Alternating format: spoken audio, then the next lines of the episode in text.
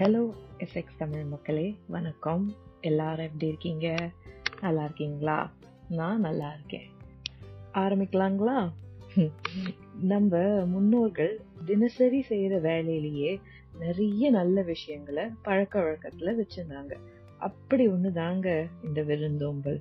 யாராவது வீட்டுக்கு வராங்க அப்படின்னா அவங்க எதிரியா இருந்தாலும் சரி அழைக்காத விருந்தாளியாக இருந்தாலும் சரி இல்ல நம்மளுக்கு தெரியாத ஒருத்தவங்க வந்தாலும் சரி அவங்கள முதல்ல வீட்டுக்கு வாங்க அப்படின்னு தான் கூப்பிடுவாங்க.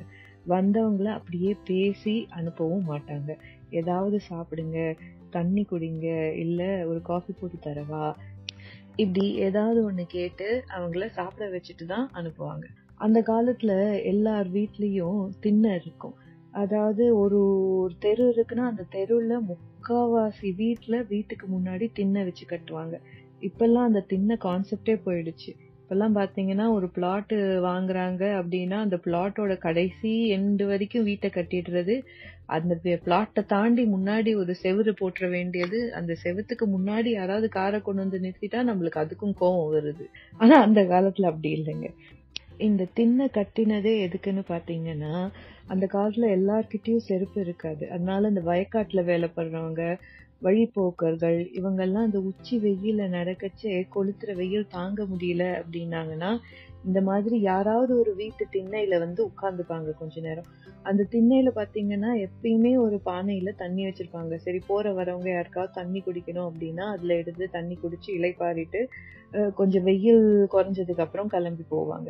அப்படி யாராவது ஒருத்தர் வீட்டு திண்ணையில வந்து உட்கார்றாங்க அப்படின்னா அந்த வீட்டுல இருக்கிறவங்க முதல்ல கேக்குறது ஏதாவது குடிக்க கொண்டு வரவா? கொஞ்ச நேரம் இருந்துட்டு வெயில் கொஞ்சம் குறைஞ்சதுக்கு அப்புறம் போங்க அப்படின்னு தான் சொல்லுவாங்க. எங்க ஊர்லாம் வந்து எங்க ஊர் வந்து வந்தவாசி பக்கத்துல பழஞ்சூர்னு ஒரு அந்த ஊர் மொத்தமாவே வந்து ரெண்டு தெரு மூணு தெரு தாங்க அந்த ஊருக்கு ஒரு பஸ் வரும். அந்த பஸ் எவ்ரி மூணு த்ரீ ஹவர்ஸ்க்கு ஒரு தடவை தான் வரும். அந்த பஸ்ஸை விட்டுட்டோம் அப்படின்னா அடுத்த ஊர் வந்து ரெண்டு மைல் அதாவது முப்பது நிமிஷம் நடந்து போனா இன்னொரு ஊருக்கு போயிட்டு அங்கேருந்து பஸ் பிடிக்கணும். இப்படி நாங்க திருவிழா இல்ல பொங்கல் அந்த மாதிரி ஃபங்க்ஷன் அப்பெல்லாம் ஊருக்கு போவோம். அப்படி ஊருக்கு போயிட்டு திரும்பி வரைச்சா எங்கள் அப்பா என்ன பண்ணுவார்? பத்து நிமிஷம் முன்னாடியே போய் பஸ் ஸ்டாப்பில் உட்காந்துடலாம் பஸ் எப்போ வரும்னே தெரியாதுன்னு கூட்டிகிட்டு போயிடுவாங்க. பஸ் ஸ்டாப்னா அந்த மாதிரி கொடை போட்டு அந்த மாதிரி பஸ் ஸ்டாப்லாம் எழுதியிருக்காது. யார் வீட்டு திண்ணையோ தான் அது பஸ் ஸ்டாப்பாக இருக்கும். அப்படி நாங்கள் போய் உட்காடுறோம் அப்படின்னா முதல்ல அந்த வீட்டில் இருக்கிறவங்க வாங்க எப்படி இருக்கீங்க? உங்களெல்லாம் பார்த்து ரொம்ப நாள் ஆச்சு. ஏதாவது குடிக்கிறீங்களா? பஸ் வர வரைக்கும் இங்கேயே உட்காந்துட்டு போங்க. அப்படின்னு சொல்லுவாங்க. அப்படி பஸ்ஸை மிஸ் பண்ணிட்டோம்னாலும் உடனே யாராவது பக்கத்துல இருக்கவங்க கிட்ட வண்டி இருக்கா? இந்த பிள்ளை இந்த பிள்ளைங்களை கொண்டு போய் டவுன்ல விடுறீங்களா அப்படின்னு கேட்பாங்க. இதெல்லாம் ஏன் நான் சொல்றேன்னா யாருன்னே தெரியாதவங்க நம்மளுக்கு வந்து கூப்பிட்டு வச்சு சாப்பிட்றீங்களா? குடிக்கிறீங்களா? ஏதாவது தண்ணி குடிக்கிறீங்களா? அப்படின்லாம் கேக்குறாங்க. இந்த பழக்கத்தை வந்து நம்ம பசங்களுக்கும் கத்து தரணும். இப்பெல்லாம் பாத்தீங்கன்னா இந்த காலத்துல பசங்க எல்லாம் பாத்தீங்கன்னா யாராவது வீட்டுக்கு வராங்க அப்படின்னா ஒண்ணு மாடியில இருந்து கீழே இறங்க மாட்டாங்க. இல்ல போய் அவங்க தான் கதவை திறக்கிறாங்க அப்படின்னா கதவை திறந்துட்டு mom you have a visitor அப்படின்னு சொல்லிட்டு ஓடிடுறாங்க. இத நம்ம சின்ன வயசுலயே கத்து தரணும் யாராவது வீட்டுக்கு வராங்க அப்படின்னா முதல்ல வாங்கன்னு சொல்லித்தர தர தரணும். அப்புறம் வந்தவங்களுக்கு ஒரு காஃபி சாப்பிட்றீங்களா? இல்லை ஏதாவது தண்ணி குடிக்கிறீங்களா? அப்படின்றத கத்து தரணும். ஏன்னா நாளைக்கே நம்ம இந்த பசங்கள்லாம் பெரியவங்களானோடனே அவங்க வீட்டுக்கு போகணும் அப்படின்னா நம்ம கிட்டே இதே தான் நடக்கும். அதான் அம்மாவுக்கு தெரியுமே தண்ணி எங்கே இருக்கு அப்படின்னு. நம்ம எதுக்கு எடுத்து தரணும்? அவங்களே வேணா எடுத்து குடிக்கிட்டோம். வேண்டான்னா உட்காந்து நம்ம கிட்ட பேசிட்டு போயிட்டோம்னு நினைப்பாங்க. அப்படி இருக்கக்கூடாது. நம்ம சின்ன வயசுல இந்த மாதிரி நல்ல பழக்கங்களை சொல்லி கொடுத்து வளர்த்தாதான் நாளைக்கு அவங்க பெரியவங்களான உடனே அவங்க இதை ஃபாலோ பண்ணிட்டு அவங்களும் அவங்களோட பசங்களுக்கு இதை கற்று தருவாங்க.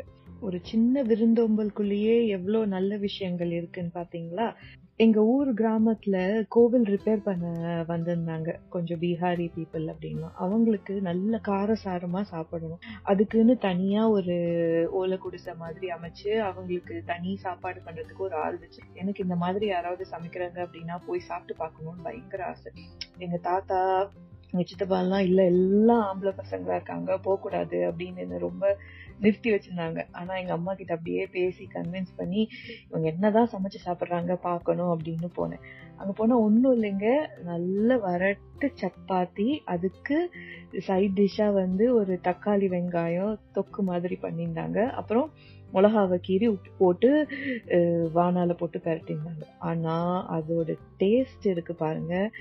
வேற லெவல் சும்மா தாறுமாறா இருந்துச்சு.